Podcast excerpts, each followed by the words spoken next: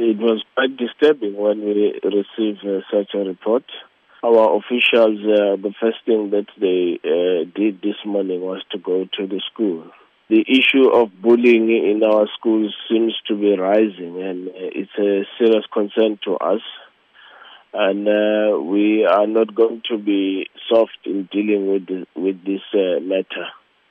Uh, because we want to uproot this uh, malpractice of bullying in our schools even if it means dismissal. And uh, I'm glad that the parents has also reported the matter to police. The allegation is that this was a grudge attack, meaning that the victim was trying to intervene in a situation, and then the so-called perpetrator used this as a revenge attack. The source of the fighting is, is secondary.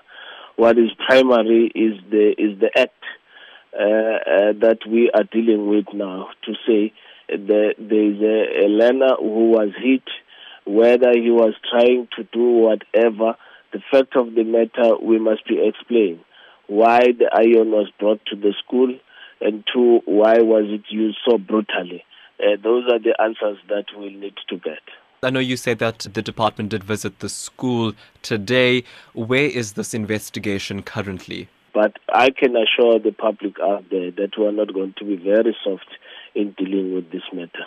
And then maybe the advice that you would likely give schools, because we understand this prevalence of bullying, as you call it, is rearing its ugly head very often in local schools. Your advice to schools in dealing with this is that they must report uh, any any any any practice of this nature. to learners themselves must also report these things at home, uh, even reporting signs of it not wait until uh, an, an act uh, of this nature occurs. But any sign of bullying must be reported, and any person that the signs of bullying is reported to must take it very serious.